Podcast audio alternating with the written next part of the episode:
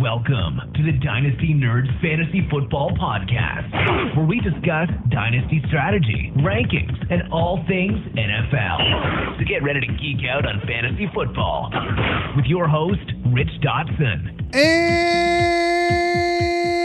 And welcome to the Dynasty Nerds Fantasy Football Podcast. I'm your host, Rich Dotson, here with my fellow nerd, Matt O'Hara. Hey, hey. No Garrett today at Dynasty Price. He's uh he's got something like friends are in their town or something. I don't know. Yep, people That's people flew into town. Personal business. Yes, sir. And I'm not. I'm not. I'm not about to be up in his business. Yeah, that's his business. His business. Stay the. I'm, I'm hey, this business. Is not the Nerd Herd episode, buddy. Don't be going out there just blabbing off f words. All right, save it. I save for it. The good stuff. Exactly. All right. So here we are back with the podcast, uh, episode one of the night. We'll be back for episode three of the Nerd Herd after this, where we pick up on our rookie breakdowns. Uh, if you're not a Nerd Herd member, you can get all those episodes. We've had, uh, we're on what, player number sixteen? sixteen, I believe, yep. Yeah, so right around there. Uh, if you join the Nerd Herd today, you can get that. And you can get all our rankings. We have P P R, I D P, Superflex, Rookies, uh, Superflex Tight End Premium, P P R. We got a buy-sell tool coming out. It's going to be, I saw it. Looks pretty nice, right? You buy, saw it? Yep. I, uh, yep. We're just getting it cleaned up now on the front end. That's going to be up uh, on the site here within the next ten days, I think. A little something for the, yeah, a little something for the bios. Yeah, a little mock draft tool coming at the end of the month, mm-hmm, too. Mm-hmm. Yeah, we got a lot of stuff coming here for the Nerd Herd members. Uh, and then the big tool will start soon, hopefully. Can't wait. Two thumbs uh, up from this guy. Love it. Love it. So make sure uh, you join the Nerd Herd, where you get extra podcasts. That's what, I mean, of all the things, right? Of all the things for the Nerd Herd is just, you get an extra podcast. That's worth it. Just buy me a cup of coffee, three bucks a month. Great stuff.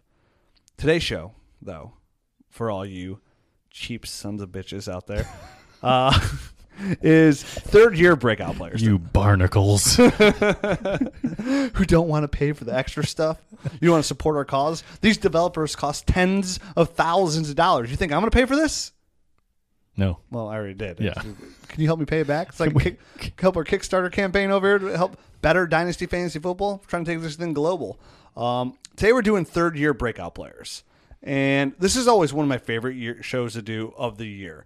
These are the shows where we give you players that we think you should buy now, and even where it might seem like an overpay, it might pay out uh, down the road. I remember I had like Davante Adams on here, right? Once, you know, mm-hmm. I said you got like you're going to say you have to buy Davante Adams now. It might seem like an overpay, but if you bought Davante Adams at the time, now you're sitting there going, I got one of the top three Dynasty Fantasy Football receivers in the game, son. Come at me. I'm Come going at- for. I'm Come going for me. ships. Come at me, bro. Come at me, bro. That's as it. as your son would say to my son. He always said that? He always says that. Oh, come at me, bro. Come at me, bro. Get him, bro. Um, before we get into some of these third-year breakout guys, which we have, I think we have four of them today. We're going to attack one from a Superflex perspective.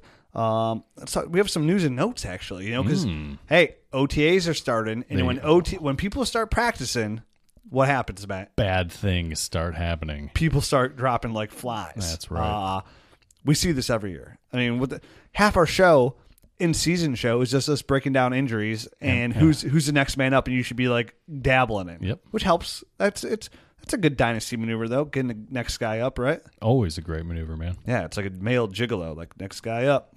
Whoa. Wait, no. That Next that, that guy up on the stage? I don't think that's a gigolo. Chippendales. I think you're talking about Chippendales. Chippendales, yep. Yes. Yeah. You know, I was going to be a Chippendales answer once. You were? Well, I mean. When was that? When I saw that skit on Saturday Night Live with oh. Chris Farley and Patrick Swayze, I'm like, hey, I can do that.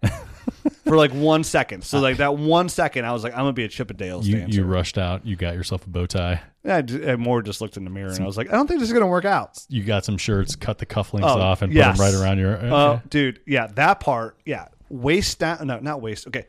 From the waist up to my neck, like I was good to go. Like I was like, this is going to work.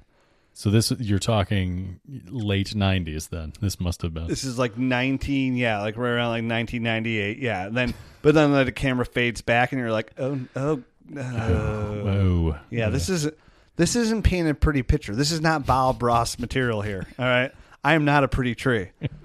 It's a pretty little bush. I was like, maybe I should do like uh, fantasy football instead. Maybe this, maybe this is a better avenue. Uh, but yeah, here I am today, sitting next to you, still. Still looking dead sexy. Thanks, man. I, mm-hmm. I appreciate it. Um, so some news and notes here in those injuries. Chris Carson, knee. Chris Chris Carson had a little, little cleanup procedure from what they what they said, but he should be ready. So it, it, I guess that's not a, a big time concern, but I mean, for me, that's I mean, even if that opens a door just just for Penny to get a little more carries here early on in the season and kind of pop, it's somewhat concerning. It's such a it's such a that whole Seattle situation right now for Dynasty is such like a people are so cautious right now. I think it's a really good time to buy Penny just because everybody's worried that he didn't do. Hey, what have you done for me lately? He did look strong. He had the most yards after contact uh, last year, I believe, uh, or the biggest. I can't remember the stat I had on, on him, but it was some. It was good, whatever it was. Okay. Uh, I'll find it here in a second. I'll come back to it after you're talking. But to me, I still, I still love the investment they have in Penny with the first round pick. Like, he's going to get his opportunity. I think Penny's a great buy. I think. Right I mean, now. I think the I think the proper move last year, if you if you went out and got Penny, was to try to handcuff him with Carson and, and really try to try to have all of that backfield, because I feel like, you know, obviously the Seattle offense, they really want to run the ball a ton, and and, and whoever is the lead back out of those two guys, I think holds a ton of value. At just at this point, it's just a very murky sort of water to, you know, to navigate. I mean, obviously, like you said, they they they spent a high, you know, they sent they spent a, a first round draft pick on Penny, so he's going to get an opportunity at some point on a run first team. And the right. stat I was looking for is Penny averaged fifteen plus yards per run every nine point four carries, which was the best rate in the N F L last year. So okay, big time. He had some big time runs. He he, he was able Seattle. to every every nine runs he was able to, to break off a fifteen yard run. Correct. Is, is what that stat is. Yeah. Is so saying. It's just he's just a nice overall running back. Still, remember he came to camp overweight and kind of sent him back. And it's still and Chris Carson is a, a solid wrist, running back. He had a wrist injury at some at, you know like at point at a point during the season last year as well. And Chris Carson's a good running back. Like, he gets to the outside really well. It's just sure. going to be one of those tandems where it's going to be a one two punch, and until it's really solidified. Uh, You're going to be, okay, what do I do here? And I think this year could be more of that too, where it's like, okay, you know, Carson's going to score a little bit less, but Penny's going to score a little bit more. And I see that's where the murkiness, I'd even probably dive in a little bit more into one of those guys or try and get that combo like in season when it's more fifty-fifty. I like it. Well, either right. way. So so when the the water's muddiest, you're saying go in there and try to swoop in and get the get the guy that you don't have. Yeah, just wear galoshes. There you go. You need those. You want to keep your socks wet. Nothing worse than wet shoes, right? Right. Nasty. Uh, Tyler Kroft recently signed tight end there for the Buffalo Bills. Right. We're like, well, this guy getting a decent contract. Whoops a daisy. Yeah, you got like a three-year deal, and, and it's one of those things where, you know, obviously they went out and drafted um, uh, uh, Dawson Knox. So so it was one of those things where Kroft was probably going to start the season as the as the starting tight end, and this, this obviously puts a, a big push on to Dawson Knox. He needs surgery on his yeah. foot, so he's out for indefinitely. I, I was going to say, I wouldn't be surprised if they, they I R this guy. He's going to at least start the season on PUP, which, you know, I mean, could easily transition into I R. I agree. I think it's like an I R move. It comes back. That way he's eligible right away, like week ten, I think, right around there. Right. Uh, I just think it stinks because, like, we haven't got to our rookie breakdowns yet, but I thought, like, Dawson Knox, I've been getting a lot of shares in my rookie drafts uh, in the fourth round. I think he's a great sneaky buy for an athletic tight end, going to a team that can use another big threat receiver. I know they got mm-hmm. Robert, you know, but somebody more like in the middle. I know Zay Jones is a possession receiver, but, you know, that tight end safety net for Josh Allen, I thought he was a really good fit in there, Dawson Knox. One of my sneaky picks, haven't really talked about a lot on the podcast. We'll get to him in our rankings, but I like Dawson Knox, and now this kind of puts a little uh, this bump in the A D P. I, I was going to say, this boosts him up, and, and to the point where, you know, you, you might have to go swoop him in on the at the third round instead of, you know, instead of getting him in. And I'm fourth. Fine with that, because I think I think it's worth a little bump in the in the pick as well, because at least you'll know sooner, right? Like, you're going to get a little bit more Dawson Knox most likely action out there, and you'll know, hey, I see a little something out there, or this is an utter disaster. Sure, and they they another tight end went down um, already in Bill's camp, so it was another guy that was there last year. I can't remember his name, like.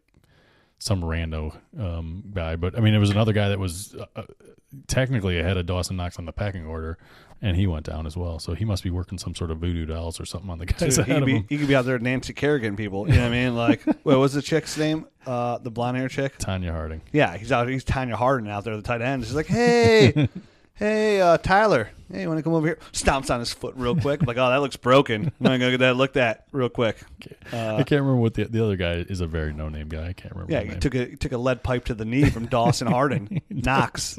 Knocking people around out there. Yeah, uh, it's like, hey, last, hey, last nerd standing, last tight end standing out there in Buffalo. uh, another guy get hurt, uh, Raheem Mostert in uh, San Fran had to get his arm redone, right? Like, So he had, he had broken his arm last year and had surgery and had to get that redone, which does not Ugh. sound like it would be a very good thing. Dude, it's like that. It's like that commercial where the doctor comes in for, and he's like, "Oh, I'm just those okay commercials." I'm just, I'm just okay. I'm just okay. Like, yeah, right. The doctor comes back like eight months later, like, "Hey, you know that surgery we got to clean up your arm? Eh.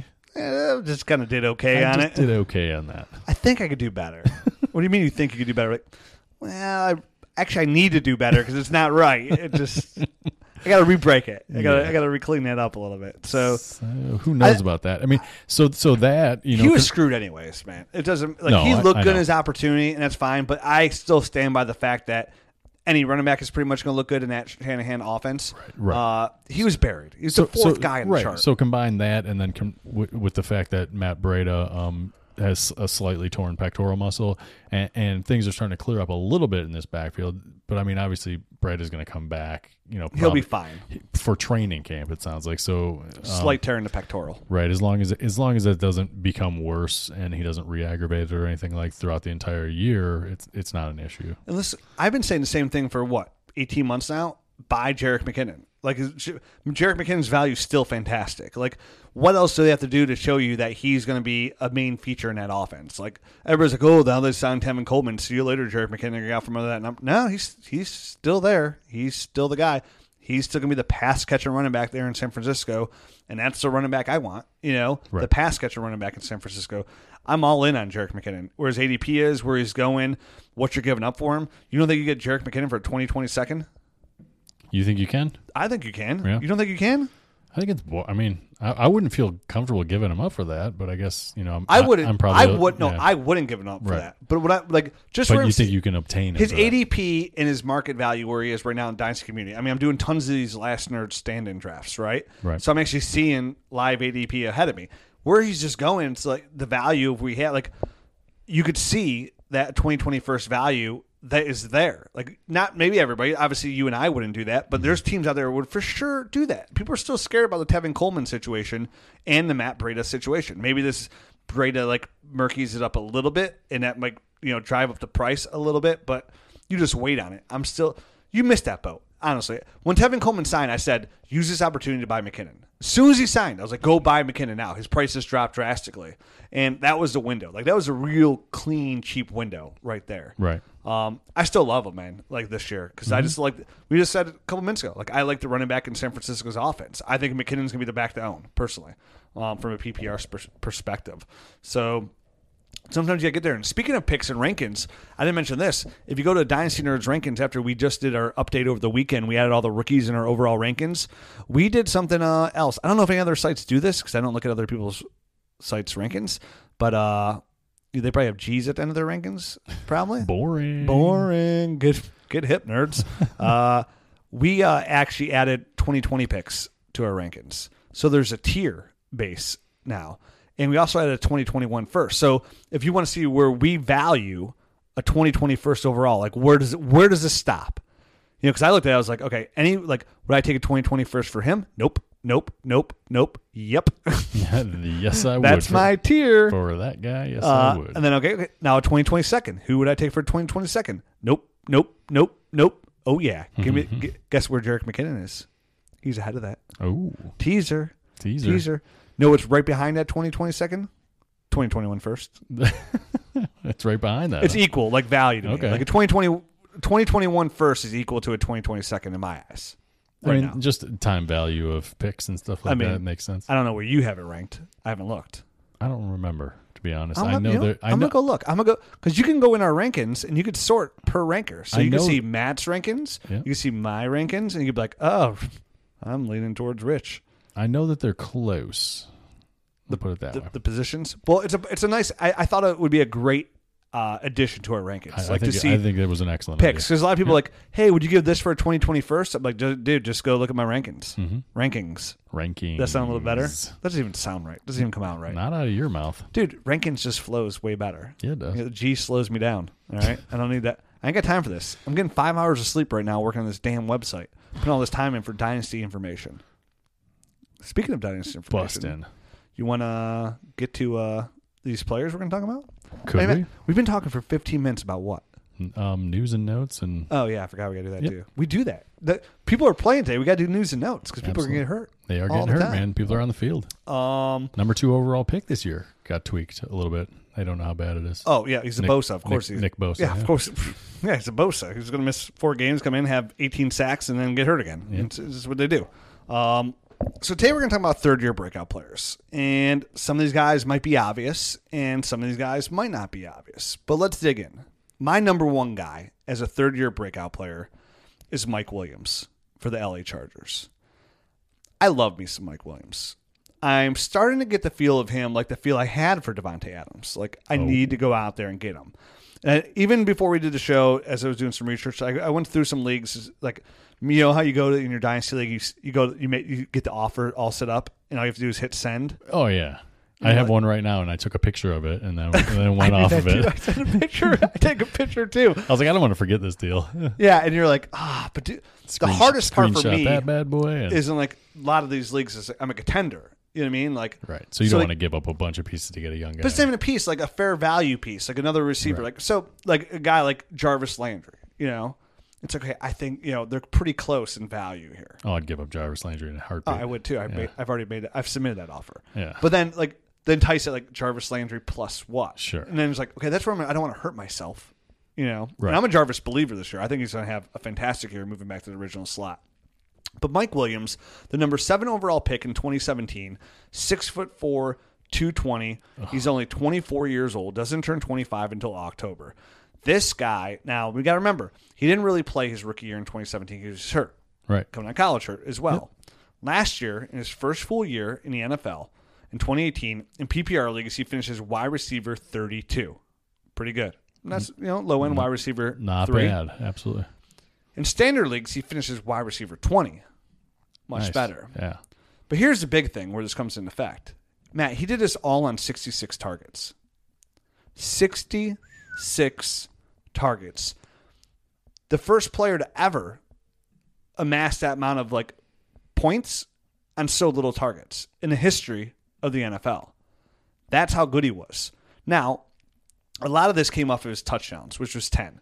He finished the year with forty-three receptions for six hundred sixty-four yards, but he had ten touchdowns. ten T Ds, yep. Now, on sixty-six targets, Matt, now listen, again, I'm not Albert Einstein over here. I'm not. I don't even know what E equals or M C squared even equals. I don't even know what that is. Okay, I know the saying.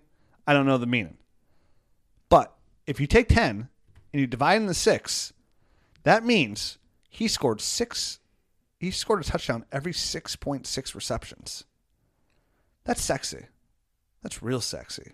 His touchdowns. You mean six point six targets, Matt? Listen, again, I'm not a mathematician here, okay? I'm using fingers and toes. I can't mm-hmm. keep track. All right? I don't have half a finger. Every four point three receptions. Wow, that's pretty good. I don't yeah. know where you come up with these numbers, but they sound great. Yeah. He had the fifth most touchdowns in the N F L last year. And Tyrell Williams leaves. Tyrell Williams leaves. He's taken sixty-five targets with him. He's taken forty-one receptions with him. He's taken six hundred fifty-three receiving yards with him. He's taken five touchdowns with him. But not only that is Tyrell Williams actually saw a higher snap percentage than Mike Williams too. Tyrell Williams was on the field for seventy-six percent of the snaps. Mike Williams was only on the field for sixty-six, sixty-two percent. That sounds like a Williams upgrade to me. Sounds like he's a little bump on up. Now, you could argue you could offset that with Hunter Henry coming back. And that that and, that was going to be my argument, by the way. And, you know, that's going to reduce possibly touchdowns mm-hmm. there. Uh, I see Keenan Allen, though, as more of a, you know, he's a great route runner more than a touchdown scorer. You know, again, Williams is six foot four. But the offset that Hunter Henry is, we got Mike Williams coming into the third year of his offense. We all know third year is the big step-up year for N F L players. That's the time to buy is a player going into their third year. Mm-hmm. Out of sixteen years of playing Dynasty Fantasy Football, one of the best things I've learned and come away with is try and get these players coming out of their second year. Wait on them. guys coming up the taxi squad uh, in our leagues, how we run them. But guys going into the third year is a great time to buy. And some people break out earlier, but the third year is usually, usually the year where they take a you can take a big step up. Big where you, step, yep. Yeah, where you go from being wide receiver twenty or thirty-two to being a top ten dynasty wide receiver. The guys are extremely hard to come by. The guy that you're paying premium cost to get, and usually you're doing a dip, addition by subtraction here. So for me, Mike Williams is kind of like right in that category. I like Hunter Henry, but this is this is a team that throws the football. There's plenty of room to go around here, and I think Williams is going to benefit because even though Henry's coming back, Mike Williams is going to be into his third year, same offense, and be a better overall receiver two years removed from his injury. Mm-hmm. I think it's a great time to go out and buy Mike Williams. I think it's a great gamble. I think it's a pretty safe gamble, too, where even if it seems like a slight overpay that you're not overly comfortable with, I think even his floor here is right around wide receiver twenty-four. You know, like to me this year, that's a low-end wide receiver too, which is still a pretty solid asset. Now, it depends on what you give up, but you know, maybe you're a little strong at running back or you have another position you give up. I think I think a running back for a guy like Mike Williams is a nice trade that you can make. Um, like I'd be comfortable giving up like You know, I bet if you had like if you were good at running back and you, you could say David Johnson's been hurt the last couple of years and you had to build up that around him. Mm-hmm. You gave up David Johnson. You could probably give up David Johnson and get Mike Williams back and a twenty twenty second. I could see that in some leagues. Can you see that? I mean, I think it would depend on the league. I, I would do that in a heartbeat. I know you would too. I know I know that you're not as high on David Johnson as probably the rest of the world is. Just short window. Uh, absolutely. I think it is. I think it is as well. Um, so I, I would definitely – I mean, Mike Williams was my number one wide receiver coming out that year. He was. Over so, Corey Davis. O- over Corey Davis for sure. So uh, I love this guy. I, I definitely would advocate going out and, and getting him right now before he explodes because I think that's what's coming. And Corey Davis, I mean – he was supposed to be my guy here anyway. So last week was going to be my guy, and I still love Corey Davis, but I I, I forgot. I'm not getting a lot of sleep lately. You, you and your forgetfulness. I can't help myself. You know, like six, you know, these last nerd stand-ins, new site launches, whatever. And at least Mike Williams is, you know, in, I, in, in a situation. I'm, I'm not going to lie. When you started talking about Mike Williams, I was a little bit confused because I could have sworn last week you said something about Corey Davis. Mike, I did.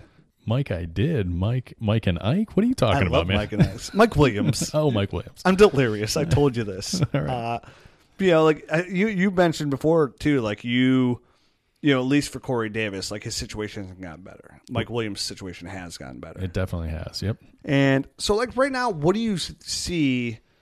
Let's get. Let's just talk about like value now. Overall value. Like, what would you like give up for Mike? Like, what's his value out there?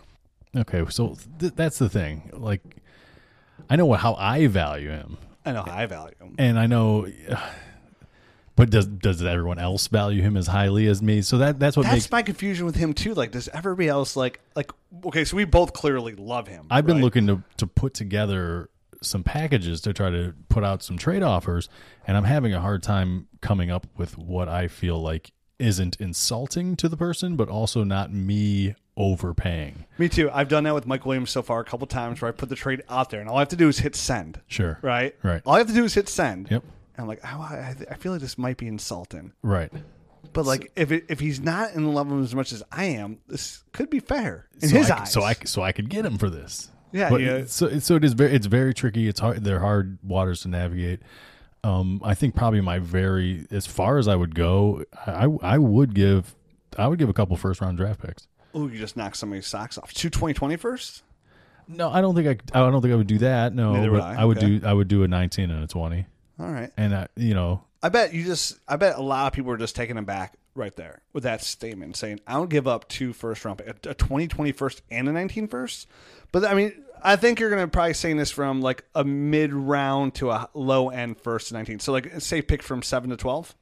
Right, right, and that would be it. Would have to be obviously situational, depending on, on how your team is structured and where you're at. I mean, if I'm rebuilding, I'm probably not going to do that kind of move because you're going to be picking too early, and there's the the, the quality of player is going to be much better at, at in those rounds in those years. But if you're picking from seven to twelve, you're probably somewhere a little bit closer on the cusp. I mean, you argue you're on the way down, but say you're on a, you know the come a little bit, and yeah, I mean you're talking about guys like Paris Campbell, Noah Noah Fant, you know, sure, A J. Brown there. And a twenty twenty first, yeah, that's, that's that's a lot to give. But I'm with you on this, man. I don't think that, like, I think it's a hard pill to swallow. Right. And it's a hard thing to do. But I think when you play Dynasty Fantasy Football, I think this is an essential move to make. Mm-hmm. And it's a risk. But any risk for a big time player is a, is a, is a, you got to make a big move. We mentioned Davante Adams earlier. You you wouldn't give a mid twenty nineteen pick and a twenty twenty first for Davante Adams? In a heartbeat. In a millisecond. Anybody right. would do that. But you know what? You you won't because you can't. You can't get them for that. It's not, you can't obtain players like that for that cost. This is the time to do it. And this is my favorite time to do it. These guys go in the third year to do it. You got to get those guys ahead of that leap. Right. That third year leap where they go from being wide receiver thirty-two twenty to being that top ten asset that you can no longer attain. You got to make that move now. Now, you may strike out. But even if you strike out on a guy like Mike Williams, like I said, I think his floor is like a low-end wide receiver t- or two is his floor. That's his, I mean, definitely that's his floor. I mean, he's going to a great situation. And, and like, you know, I've mentioned before, he was my he was my number one wide receiver coming out that year. And, and there's no reason in my eyes that that he can't reach that potential. I mean, the only I think the thing that kept him out of of, of that bracket for a lot of people was his, the neck injury. And, and I mean, obviously the, it's still a concern going forward, but I mean, he is in such a great situation. He's six foot four. He's two hundred twenty-five pounds. He's Phillip Rivers throwing in the ball. The targets that went out the Williams, uh, you know, went out the window with Tyrell Williams, and, and he's going to get. It's just a great situation, and he and for me, he's the the player most likely to just kind of explode this year. These are the quintessential moves to build a successful dynasty team. Look, making a move like this. At this time, right. right now, is a franchise-altering move. And let me just—I'm going to let you say this. I, I, I'm not saying, hey, you just go out and, and you start your offer at two first-round draft Hell picks. No. You know what I mean? Like that's not what I'm saying. And and you might not have to pay that to get him, but that's I think as far as I would go down the road. Yeah, you're like that guy from that Fire Festival uh, video. You know, like how far would you go to save something? You know, right. Like that guy was ready to go suck some D. That's how far he was willing to go. All right. We're not saying that. But, I mean, two first-round picks, that's going pretty far. That is. But, again, I, these are the moves, like I said before, you have to make. Like, if you want to get that star player, the best time to get that star player is, be, is right before he becomes that star player, right? Because all of a sudden, people start coming up unobtainable, you know? Try out there and go get Odell Beckham. Try and go get – now, again, in some leagues, they're more obtainable than others. But for the most part, these are guys that they're hard to get because, to be fair, these aren't guys you trade. Right. These are franchise players. We say it all the time. There's only X amount of wide receiver ones, franchise builders that you build. Again, we do these startups, and you get into the third round, and you're like, man, I don't mm. love any – this is a startup draft where every player is available. So you get after you get past player thirty, thirty-two, and you're just like – do I have to draft this guy? I uh, guess man, I, I do. I like him. Did yeah. I don't love him? So, like, these guys are the guys that take you to another level and hold you at another level. Mike Williams has the talent to be that guy. So, I agree with Matt. I go into that knowing, okay, two, twenty twenty, two first-round picks this year and next year. Um, that's my floor. You know, like you said, if, you, if you're having your rookie draft, yeah, you can go into like, hey, I'll give you, yeah, pick one eight. I'll give you my first and this. For Mike Williams. Maybe we're out the gazer. Okay, I'll take that. Definitely in time of a rookie draft, and they see a guy like J J Arcega-Whiteside, A J. Brown sitting there. I'm like, ooh, I like his upside. And you're going to give me this? And you're going to give me, uh, you know, Devontae Freeman? And it's a little pricey, but yeah, sure, I would. I'll give you one seven in Devontae Freeman because you need a running back. You're getting a running back and a receiver you want here for Mike Williams. And I get to forward to lose Devontae Freeman. Hell yeah, I'm making that move.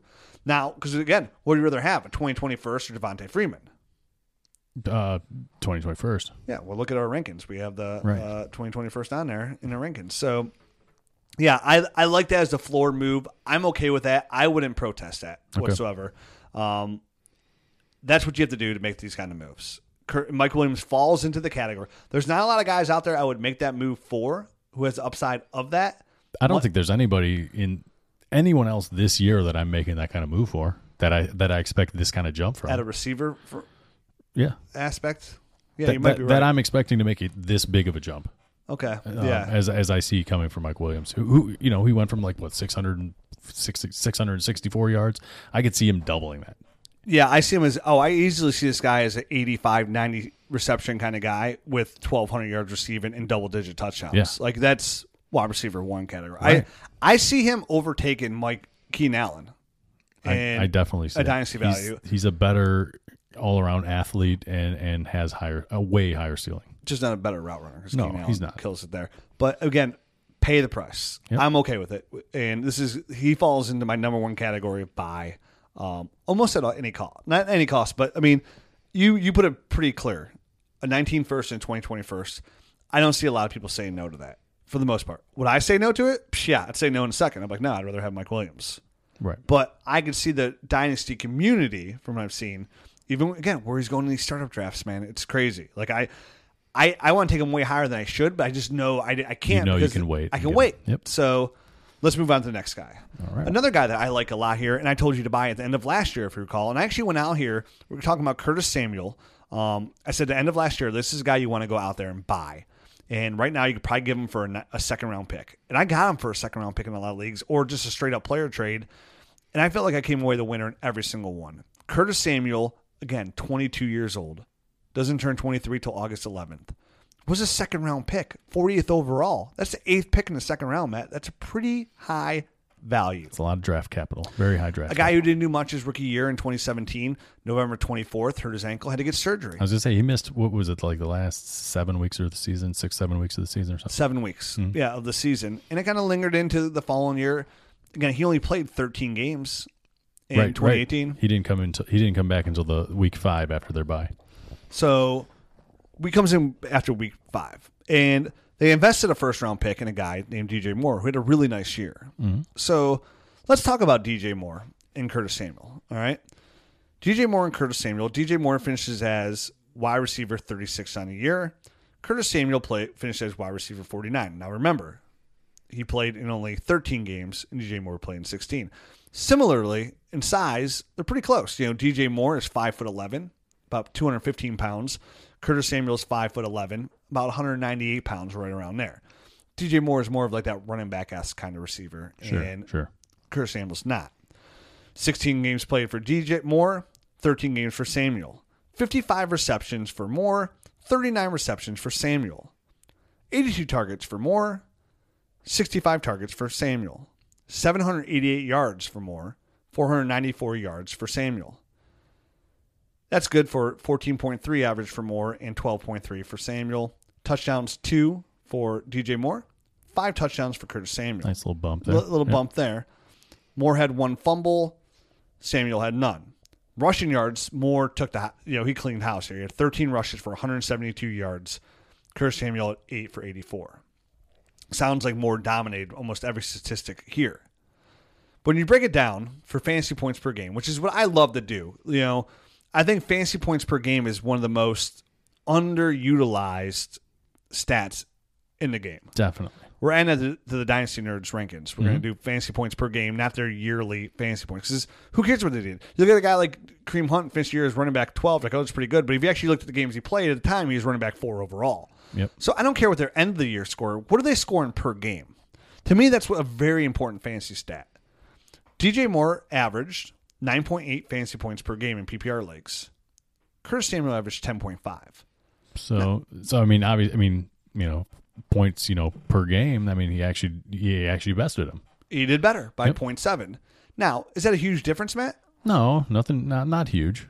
But the value here, right? It's it's it's one of those things where the points per game, there's the actual value is is. very close, but the perceived value is hugely different. Drastically different. I mean, people are taking D J Moore to build their team around in startups. Curtis Samuel's going in the double-digit rounds. Right. That's a they're drastically viewed differently. So, I mean, it basically boils down to the fact where you, you look at D J Moore and, and he's almost he's almost getting to the point where he's he's unobtainable because everyone's got so much hype around him. But Curtis Samuel's on, on the flip side. They just side, drafted him, right, you know, last right. year. Sure. So, so he's a little bit fresher on everyone's mind. But on the on the flip side, Curtis Samuel, with very similar production, if not even a little bit better, he's obtainable for a, a relatively cheap And price. This is no knock to D J Moore at all. Right. But again, it goes back to obta- obtainability and right. cost value. Why would I overpay for, you know, D J Moore when I get equal value for half the cost in a guy like Curtis Samuel? When you talk about a guy like Curtis Samuel, I see him as being, you know, he's a better overall route runner than D J Moore. He's that quick, athletic, yards after the catch receiver. Mm-hmm. I see D J Moore being like the slot receiver. Okay. And I see I see Curtis Samuel as being an X outside receiver. And I know that about Chris Hogan is, but Chris Hogan's the deep threat go long he's receiver. The, yeah, he's the stretch, the you know, get the safeties to, to actually commit down the field a little bit. And Samuel's a very versatile receiver. Like he's almost like that, you know, if you go old school Percy Harvin-esque. Sure. You go new school, he's kind of like Stephon Diggs, kind of. Mm-hmm. And you're talking about a high draft pick here. And look what they're doing in Carolina. They're doing kind of the same thing we're seeing it like in Chicago, what Baltimore just did. Around Cam Newton, they're building this quick, up-tempo offense. Quick hits. Quick hits. Get the ball out fast, right? Yeah. Who do they have there, Matt? They got Curtis Samuel. They have um, Ian Thomas. Ian Thomas. They've Christian got McCaffrey. Christian, Christian, Christian McCaffrey, obviously. You know, him and Samuels came in together and, and – it was my big question, like, what the heck are they doing? Because they, they've always had this kind of down-the-field offense, and now they're getting both these guys that are able to create in space and and and and, and get the ball out real quick to who who's going to end up being the more dominant type of player. Well, it turns out it's it's been a big switch in their whole philosophy, and they just want they they were tired of getting Cam beat up. They wanted to get the ball out of his hand quickly, and and I think the results are going to be, you know, a lot of these crossing routes and stuff like that where, where guys are, are going to be tasked to create afterwards. And, and that's something that Curtis Samuel does great. That's something that D J Moore does great. And obviously uh, Christian McCaffrey is also, you know, excels in that as well. Yeah. They're, they're a little bit ahead of the curve here in Carolina of what they wanted to build. Again, these other offenses are doing this to protect the quarterback, and Cam Newton, he's not known for his deep ball, you know, thrown downfield. He's not, yeah, he's not known for, for being like the most accurate guy ever. And this yeah. helps him even with his rushing ability because it opened things up because you no longer just stack the box versus Cam because you have these quick weapons that he can strike at any point here. And definitely when you infl- influx with a big target like Ian Thomas, Ian Thomas they're in the, the middle seams. there. Yep. Yeah, it's it's a really nice thing what they're doing here. And I like Curtis Samuel a lot. Uh, I think he's obtainable for twenty twenty-second mm-hmm. right now. I think this price is only going to go up. I think he's going to be, you know, I'm not saying Curtis Samuel's a wide receiver one by any means, but Curtis Samuel could be a low end wide receiver two. Okay. Easily. Yeah. Um, he could be a high, a high end wide receiver three, a wide, rec- you know, inconsistent there, which is totally worth a twenty twenty-second in my eyes, or a player I don't like, or uh, maybe an aged vet. Samuel's attainable. He is obtainable. And I'm yeah. seeing what the cost is in my league. I went out last year. I was kind of way ahead of this. If you li- if you listened to the show last year, I had the same conversation where I set out and I encouraged everybody to go out there and buy. So I hope you listen then because I did.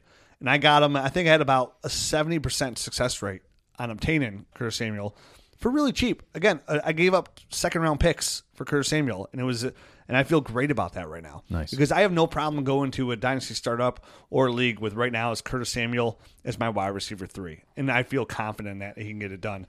I, I just like him. I like his versatility. I like his athleticism. I like him a lot. They move him to the outside there uh, and move D J Moore more into the slot. I think it's a really good value right now. I think he's somebody that I would gamble on. And as a third-year breakout, I think he's a prime candidate to fit for this show and what we're talking about today. I think Curtis Samuel is about to become Forrest Gump. He's about to be a household name. Mm, is like that Bubba it. Gump or is that Bubba Gump Shrimp? Uh, Bubba Gump Shrimp. It's a household name. Mm-hmm. So you like you like that? You like that pick of Curtis Samuel? I do, man. I right. do. Let's get into some of your guys here, too. All right. So my the first guy that I'm going to talk about here is Zay J- J- Jones. Who so, doesn't love Zay Jones? I, I I absolutely love this guy. Six foot two, two hundred and one pounds. Known mostly as a possession guy coming out of Eastern Carolina, but did surprise I think a little bit with a, a four point four uh, four five um, forty in, in in the forty yard dash there. So, but those are all measurables. Whatever. Um. What I you know, he comes in with a, a really nice second round, um, early second round draft pedigree, fifth um, fifth pick in the second yeah, round, so thirty-seventh overall, which is another thing that is huge, uh, hugely important in, in my eyes, um, just because they obviously ha- they like the guy coming out and and they've stuck with him. Obviously, his first year was a little rough, um, you know. Tyrod uh, Tyrod Taylor was throwing him the ball, and uh, he was hurt. On top of that, the major concern was was his shoulder issue. So he had a, he had a, um, a labrum issue, and, and he got that squared away in the offseason last year. and, and came back this year and, and didn't put up hugely great numbers or anything, but did like pretty much double his output from the year before. You know, his rookie year, he went from um, a really, really poor conversion rate on targets uh, of twenty-seven receptions on seventy-four targets for only three hundred sixteen yards for like eleven, eleven yard average. But if you remember, Matt, not only was he hurt, but a lot of those passes to him were just abysmal. They were terrible. They were they were they were very, very poorly thrown, and that was one of the reasons, you know, like when Tyrod came to Cleveland, I was not that excited because I, I dug into those numbers a little bit, and and his uncatchable targets rate was was ridiculous. I don't remember exactly what it is off the top of my head. I remember you did, you did bring up that stat when we did the show, whatever it was. It was ridiculous. Um, so some of it was the fact that they were uncatchable. Another portion of it was he could barely lift his arm up to catch the ball. Yeah, he wasn't raising the roof in the club. Exactly. So, you know, last year he he, he his conversion rate went way up. You know, he converted like fifty-five percent of his, his targets instead of thirty-six, which, you know, with a with a rookie quarterback that isn't known to be the most accurate guy ever, th- that's significant in my eyes, um, that it went up that much. And, and, you know, on top of that, he doubled he doubled his output as far as yards up to like six hundred fifty-two. So what I saw when I dug into the numbers is you're going to get around eleven or twelve yards per catch out of this guy. But what I expect to see is a is a nice little jump, you know, in his in his production and his actual catches. So, um, you know, I could I could easily see him, you know, being in the, the the high seventies, low eighties in catches this in, in this coming season, and, and where he excelled and took a big leap were were touchdowns last year. So he went from two in, in his first year up to up to seven.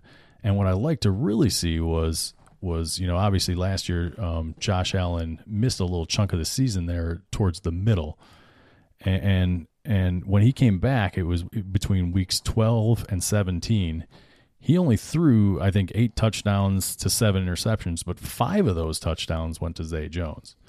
So he was getting a huge share there of the touchdowns that, that you know, Allen was able to throw.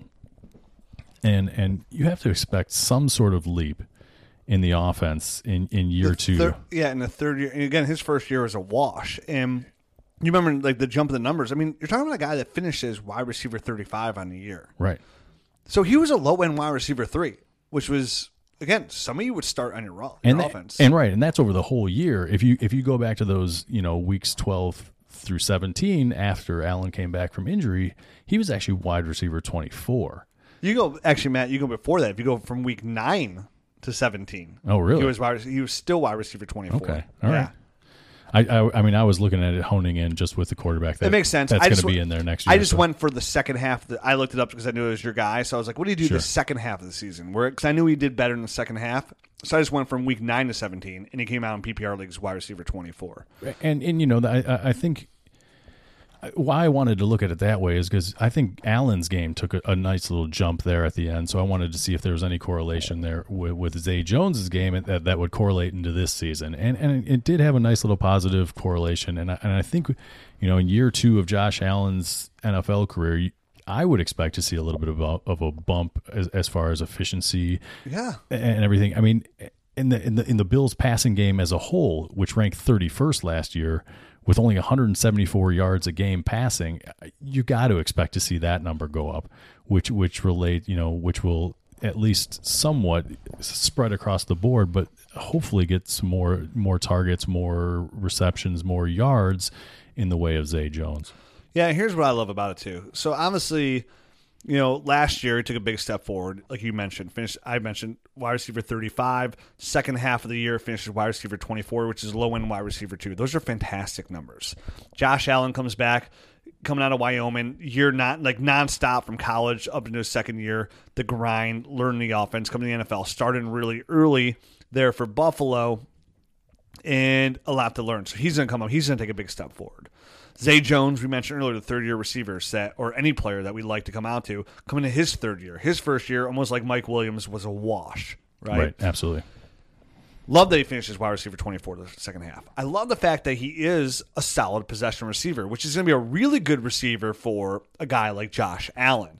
Yes, you have guys like Robert Foster, too, that you want that suit his skill set as well with the deep ball. Can get downfield, but the right. big, those those are hit and miss kind of plays. The the biggest number I want, like you mentioned, the receptions going up, is the possession receiver in this offense that they're building here around Josh Allen, and that's Zay Jones.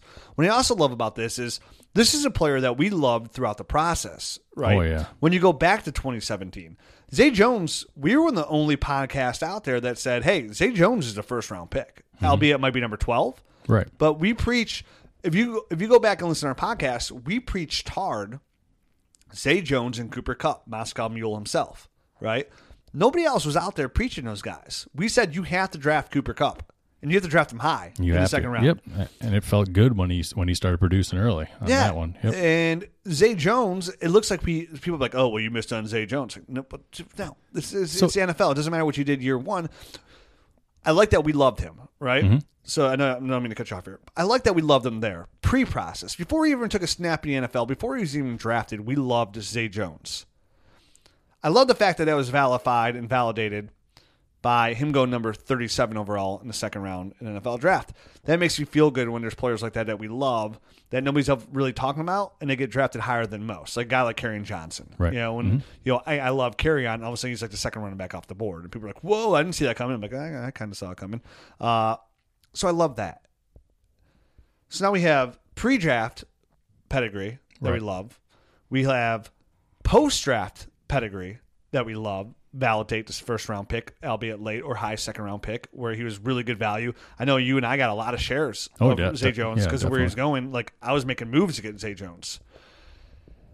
And now here we are going to his third year. He just took a massive step forward with a quarterback that was a huge question mark coming into this offense. And for all the reasons and, you just said, too. And, and don't forget that he came off a very bizarre offseason last year. Oh, yeah. you c- Kung Fu on whatever he was on through windows in a hotel room, buck naked. Sure. Yeah, it was pretty weird. That that bizarre thing. Yeah, it was weird. He's coming off a much more normal offseason this year. And which is easy to do after that situation. Which is very easy to do. But he also put an emphasis in the offseason uh, on getting bigger and stronger yes. as well. Which is I a, saw that note somewhere, which is too. Which is another thing that I wanted to mention and just throw in there, which is it, which is only going to translate, you know, To, to a little bit more dominance on the field. And this is the guy that his senior year, he caught one hundred fifty-eight catches. one hundred fifty-eight catches, not targets, catches for one thousand seven hundred forty-six yards. That's pretty good, right? That is, I mean, that is freaking ridiculous. That's wide receiver one numbers. So throughout his career, his freshman year, he caught sixty-two passes, then eighty-one, then ninety-eight, then one hundred fifty-eight. So not only is this guy shown in the past to get incrementally better, but he has shown that he can become a huge target monster. And he, you don't, you don't get to one hundred fifty-eight catches unless you're, unless you're efficient, you know, with your targets and you're catching a lot of stuff. So I, I you know, the, the early conversion rates for targets was an anomaly due to, you know, injury and stuff like that. But he's a guy that's going to be a reliable target for Josh Allen. I almost feel bad training him to you two weeks out. I feel great obtaining him two weeks ago. Yeah, it was a move I felt the, the juice I, I needed. You got a great return. I mean, let's, it was a risky return. Yeah, uh, I gave up Austin Eckler, mm-hmm. and I gave up. No, you got Austin. I got yeah. I gave up Zay Jones in twenty twenty-second, and I got Tyreek Hill and Austin Eckler. Right. And the big move there is I was really going for uh, Austin Eckler. Is what I was really right. going for, right? And because he was, he was, he's a quality receiver. I was a little bit thin at running back, and I have Melvin Gordon. And you have Melvin Gordon. It's and a- to me, Tyreek Hill's he's a scumbag, but it's worth the risk there. Uh, and it, we're on a, on a team where I don't even need Tyreek Hill because I'm loaded receiver at Stephon Diggs, DeAndre Hopkins, and Jarvis Landry, and Sterling Shepard, and Kiki Kuti. You know, I don't even need Tyreek Hill. You can oh, everyone could need a guy like Tyreek Hill if he's on the field. But he, I was in position to, you know, if he doesn't play this year, I don't even need him this right. year. You know what I mean? But Correct. It was some more about. I hate to go Zay Jones, but I just mentioned I was loaded at receiver. Yep. It was like literally the one thing I did not need on my team. So, but I love Zay Jones like a lot. But I utilize, and I know you love them, so we made a deal work. Sure. I love this, Matt. I love this pick. I love all three guys we talked about, all three guys that I want to go out there and get. And Zay Jones, you could easily put him up there, not in the Mike Williams category, but he's just, if not equal, if not more valuable. I would definitely take him over Curtis Samuel. I would too. I would as well. Because of the situation, because yep. I see him as a true number one. Now, I'm not saying that like with an exclamation mark, because they're close for mm-hmm. me. Um, they really are. And I like Zay Jones a lot. But I will tell you what, I bet Zay Jones is way more easily attainable even than a guy like Curtis Samuel. I think so too. I think I think it goes back to his really poor rookie year when when his numbers were terrible. He wasn't converting a lot of the, the opportunities he was getting, and then he had that really weird offseason. And I think that is that really sticks. That really stuck with people. Anyway. Oh, dude, dude, Matt, take that, extrapolate that that he's in Buffalo with Josh Allen, right? And there you go. That's that's a great quality buy. But all you have to do is look at the numbers. I mentioned before, I love average fantasy points per game. Look at the numbers, man. The the truth is there. Like, it's easy to see sometimes. Like, there's little things that you have to do just to go look, and it can clarify a picture so well of what to do in Dynasty Fantasy Football. This is a move you need to make. I recommend every single person listening to this, find an offer that you're comfortable with, take another step forward with it, and go out there and get Zay Jones. You won't regret it. Countless tweets we get uh, about, oh, dude, thank God I got this guy, you know, George Kittle, right, you know, because sure. if you before mentioned the pod, yep. before mm-hmm. they were actually worth valuable, I thank the nerds for that. I love those tweets. That's why that's why we've been doing the podcast for five years, because we keep getting those tweets. And I think these guys we talked about today are going to bring in some of those tweets as well. And I think Zay Jones could be a nice stamp on all the end of this, where it's a good quality pick. Go out there and get Zay Jones. Let's get one last guy here. We got to wrap this up here. We got less than ten minutes here to do this one, Matt. I think this is really good from any perspective, even more so a super flex position. Give me your last guy. Let's do this one quick. All right, last guy, um, Mitch Trubisky. Obviously, he was he was a first round draft pick, second overall in, in the two thousand seventeen draft, which was a strong quarterback class. Very strong quarterback class. Um. You know, obviously in year one, he was in a little bit of a old schooly type of offense, and, and, and last year was Matt Nagy's, so it was his first year in Matt Nagy's offense.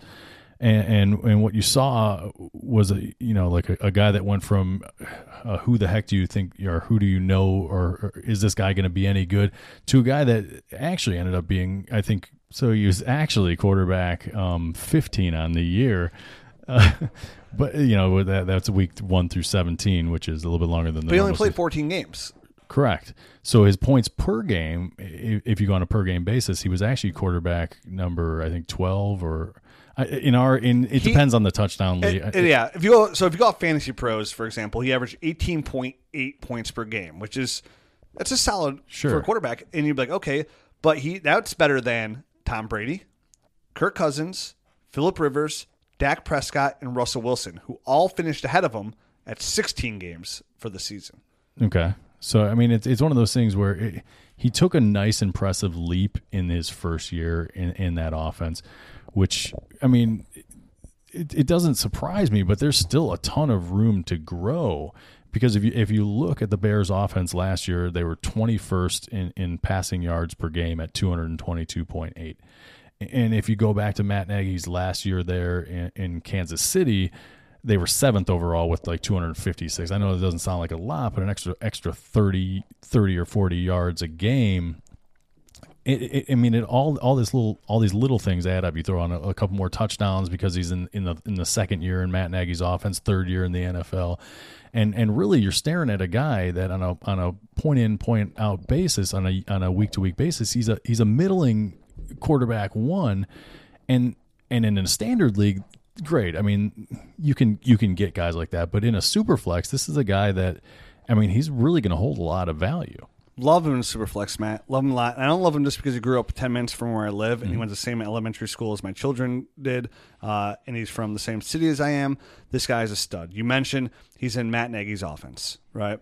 Second year. Not only that, but you get Anthony Miller coming back into the second year of the offense. Was, you have that, Allen Robinson coming back in the second year offense. You got Trey Burton coming back the second year of his offense. They have Tariq Cohen come into the second year of his offense, and they just added a dynamic running back in David Montgomery to this offense. This for, offense is taking a massive step forward. And don't forget they got rid uh, of Jordan Howard, the guy that was in there just thumping and not catching any passes. So, that, I mean, I really do think that's going to be one of those addition by subtraction type of things where they're not going to have to worry about having a running back on the field that absolutely can't catch passes. Yeah, we can see a Jared Goff kind of step up here where you go from nothing. like, But he wasn't even nothing. He was quarterback fifteen last year, but a big step forward quarterback in a super flex league. This is a guy, again, and I'm seeing He was under the here. radar, though, uh, uh, hugely under the radar, in my opinion, uh, where where he actually, like, perceived value to actual value. No, I agree with you. That's what I'm saying, too. Like, you can get Mitch Trubisky. Yeah. Like, a quarterback like this in Superflex should be unobtainable, in my eyes. That's that's how I look at Superflex. Right.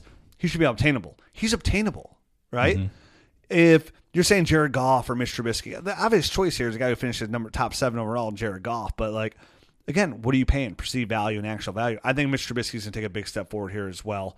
Um, I'm buying everywhere. And another underrated move that I did want to mention um, was they brought Brad Childress in. They had him kind of at the beginning of the year as an advisor type of guy last year, but he wasn't actually there during the season and like calling plays or anything like that. But I think he's going to be a co-offensive coordinator this year. And that goes back to him and Matt Nagy were together in Kansas City for like five years before Matt Nagy came over to the Bears. So it's one of those things where it's going to be another eye, another another creative mind to help him kind of use all these new weapons. Like here in Cleveland, Todd Monken and Freddie Kitchens, right. Another eye to go to a dynamic offensive play caller, mm-hmm. even though Freddie Kitchens is going to call the plays. Sure. You know, Todd Monken, who did fantastic in you know Tampa Bay, is going to be the offensive coordinator here. I love it. I wish we had more time to go into Mitch mm-hmm. Trubisky. We'll get to it in another show, uh, but I agree with you. I think it's a great buy. I'm all in. In my last nerd standing, he was my last pick, even though I took a quarterback two picks beforehand. You know, you only can have five sure, years. Sure. You know, and that's it. You can't take other players. You're not going to take a quarterback to let them develop. I took Mitch Trubisky. I took him quick because I was like, okay, I have two stud quarterbacks here that now I don't have to worry about. You yep. know, they're both young. Uh, I got Jared Goff and Mitch Trubisky, and I feel really good about that. And I, I did them pretty close to each other, where some people will take a quarterback, okay, now I can wait. Well, I don't want to wait because I don't want another older guy. I want two young guys that I can rely on for the next five years to make sure I'm not the lowest scoring point team every single say, year. Plus, you, plus once you snag them, I mean, it's a, you don't have to worry about it. It's off the box. You know exactly. I mean? So that's it for this episode. Um, if you did enjoy the show and you want one more show, guess what? We're about to do another one right after this, and we're going to do some more rookie breakdowns Ooh. for the twenty nineteen rookies. To get that show, you must be a Nerd Herd member. Uh, it's an exclusive episode where we do every single week a bonus episode for our exclusive members. Ex- with that Nerd Herd membership, you get our rankings, our new tools that we're rolling out there, and more podcasts. Uh, the tools are coming out, as we said, every single week. Well, every single week, month, well, as they come, basically. We have three tools lined yep. up here uh, that are going to be rolled out here the next five months. That's the best we could probably say it. You know, yep. the, the buy-sell trade uh, tool will be up within the next ten days. The mock draft tool should be up with the next three weeks. And then the biggest tool that we think will be a game-changing industry tool is going to be up within the next, hopefully, three, four months. Um, our goal is before the N F L season. If you want to join the Nerd Herd, we still have a very, well, we have another week or two left on our uh, initial rollout price, which is only twenty-four ninety-nine for the year. You also do three dollars a month. Uh, after that, it's going to go up to thirty bucks a year. So it's a good way to save five bucks. Yep. On it. And remember, get in early. It's literally yep. just buying me or Matt one cup of coffee a month. You get to hang out with us four extra times that during that month, and we get to sit here like we did today and talk Dynasty Fantasy Football for an hour and give you some information that we feel is valuable, and hopefully you can take it and do what you want with it. But if anything, we want to come away with every, every show to make you feel like you're a better, better Dynasty Fantasy Football player. And that's, that's the goal here. That's what we've been right? doing for forever. Uh, in the meantime, if you want to do something to help us out also, you could go on iTunes, leave us a rating and review. I asked you to do that last week because of that turd that left us a bad review because of our rollout episode. And you guys did uh, overwhelmingly. I think twenty of you people Holy came out there. Cow. And, I, and I, I read every one of them. One of them said, I know you're reading this, Rich. And you were right. I was. um, so if you want to leave us a rating and review, we appreciate it. It's a good way to keep the podcast on top of iTunes as the number one Dynasty podcast. It helps to show out more ways than one. So if you do have iTunes, please leave us a rating and review. And if you could leave it any other platform, I I we appreciate that too. I just won't see it because I have an iPhone. And I'll have one for my entire life. Right? True statement. Uh, if you want to talk Dynasty Fantasy Football, you can hit me up on Twitter. I'm at Dynasty Rich. I'm at Dynasty Matt. You can follow the site at Dynasty Nerds. Even though he's not here, you can follow our other co-host at Dynasty Price. In the meantime, we'll be back in five minutes uh, for you Nerd Herd members, and for you non-Herd members, well, see you next you're week. Missing out. We'll see you next week. Yep. All right. Adios. Thanks for listening to the Dynasty Nerds Fantasy Football Podcast. Make sure to check us out at dynasty nerds dot com for up-to-date Dynasty insights. And follow us on Twitter at Dynasty Nerds.